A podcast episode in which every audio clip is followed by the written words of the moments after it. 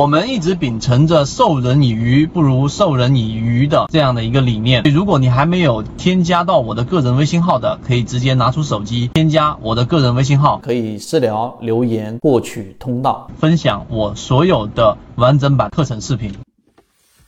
很多人一上来就开始去研究技术分析，这一点从一开始就错了。为什么？我们用三分钟给大家去聊一聊技术分析。首先，技术分析你要去上来的去把它作为交易系统的话，你一定得对技术分析的内核有一个清晰的了解。第一点，技术分析它并不是某些神奇的什么指标或者什么神奇的信号，一旦发出我就去做买入。如果你这样子认为的话，那就是一种上帝式思维，这是错误的一个方向。那技术分析的核心是什么？技术分析的核心是分类。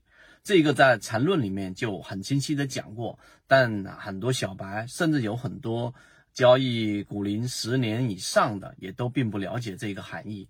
所以第一点，我们必须非常清晰的知道，所有技术分析的最终目的和最有效的地方，它一定是做分类，这是第一个。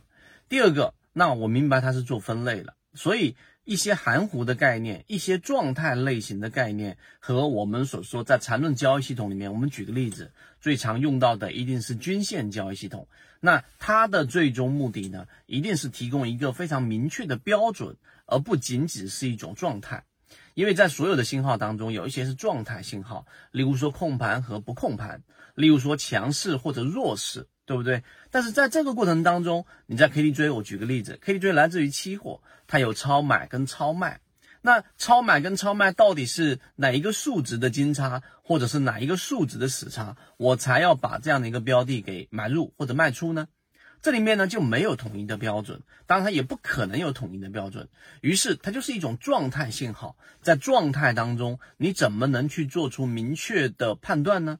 这是第二个我们要提出的一个问题，你一定要找到明确的这一种操作系统，能够在我们交易当中给出啊，到底我要是买还是卖，在同样的情况发生的时候，它是有统一性的。这是第二点。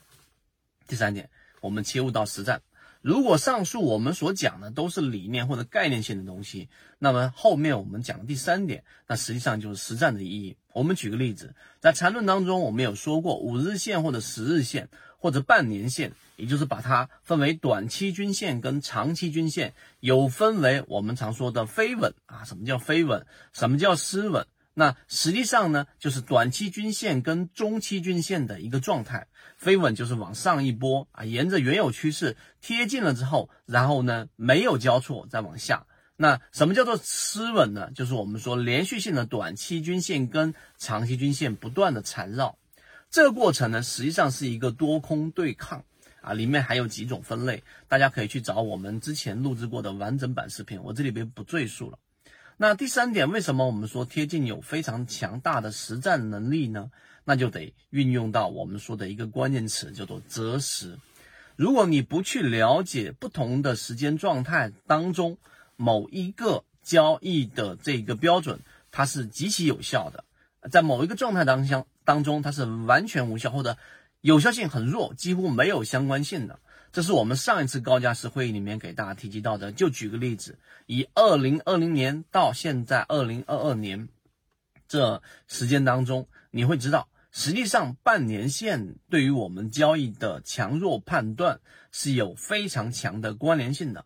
我们跑过一个数据。以什么样作为一个基础呢？我们以这个半年线作为这个交易模型的核心，就当股价突破到半年线之上，然后符合一些我们附加的条件，例如说从价值角度它是属于有护城河的，例如说从我们说资金角度它是有我们说资金推动的等等，然后再回到技术分析这样的一个简单模型。举个例子，你投入一百万。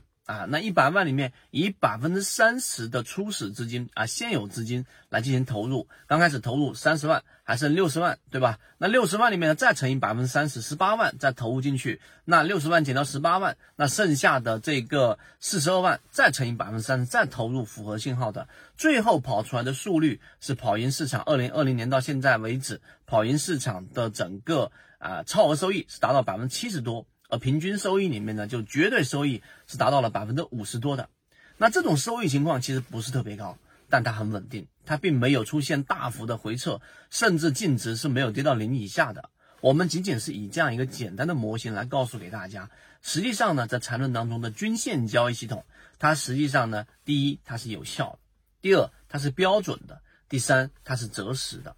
所以这三个标准你能够明白之后，你就能理解我们在这个视频里面所要传递的，在我们所说的技术分析里面的本质。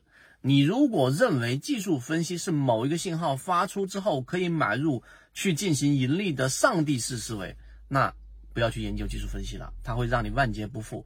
但相反，如果你能理解技术分析，它就是一个分类系统，那于是你就。